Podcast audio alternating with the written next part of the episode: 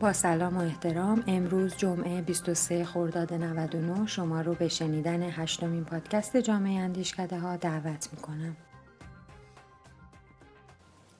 سهم اندیشکده ها از فراکسیون های مجلس 11 هم. سمیه رفیعی به سمت ریاست فراکسیون محیط زیست مجلس شورای اسلامی انتخاب شد.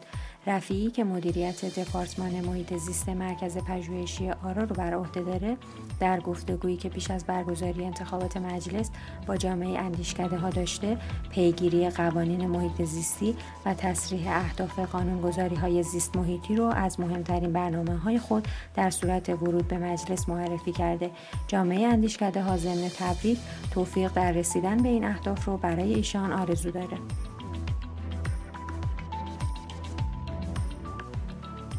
چالش ها و راهکارهای کسب و کارهای اجتماعی در مؤسسات خیریه. پژوهشکده سیاستگذاری شریف امروز ساعت 16 نشسته کسب و کار اجتماعی درون مؤسسات خیریه چالش ها و راهکارها رو برگزار می‌کنه. این نشست از سلسله نشست های توسعه پایدار برای ایرانه که توسط مدرسه توسعه پایدار پژوهشکده سیاستگذاری شریف برگزار میشه.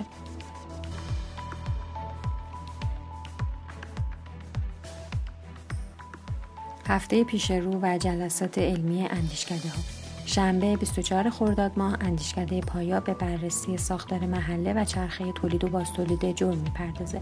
تاکید این جلسه بر محله هرندی تهران هست و طی اون فرشید خزری پژوهشگر حوزه محله های شهری سخنرانی می‌کنه.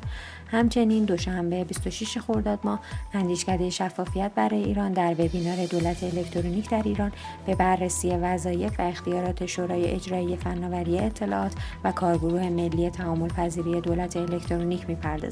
در این وبینار دبیر شورای اجرایی فناوری اطلاعات کشور مهندس رضا باقری اصل قرار سخنرانی کنه.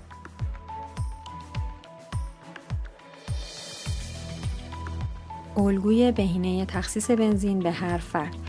پژوهش برتر این هفته سایت جامعه اندیشکده ها پژوهشی از شبکه تحلیلگران اقتصاد مقاومتیه که توسط سید حمید رضا قریشی پژوهشگر حوزه انرژی انجام شده. قریشی در این پژوهش ضمن برشماری آسیب های تخصیص بنزین به هر خودرو پیشنهاد تخصیص بنزین به هر فرد بر بستر کد ملی سرپرست خانوار رو مطرح کرده. توضیحات سید حمید رضا قریشی رو در این باره بشنویم. در این طرح به سرپرستان خانوار متناسب با تعداد اعضای خانواده سهمیه بنزین ای اختصاص پیدا می‌کنه که هر خانواده با توجه به وسایل حمل و نقلی که داره می‌تونه یا از این بنزین استفاده کنه یا اون رو توی یک بازار متشکل سامانه به فروش برسونه به کسایی که به این بنزین سهمیه احتیاج داره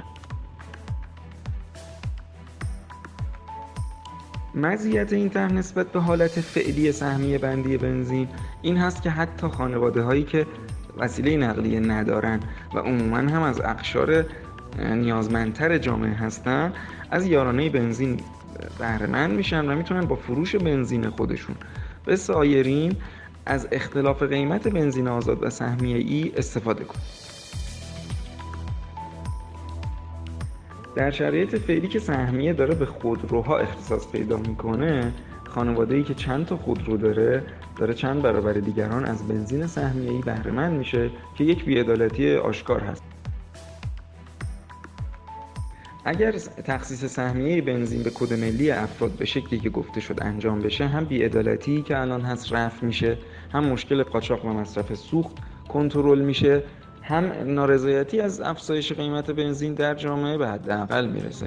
چون همیشه بخشی از جامعه از تغییرات قیمت سوخت منتفع میشن.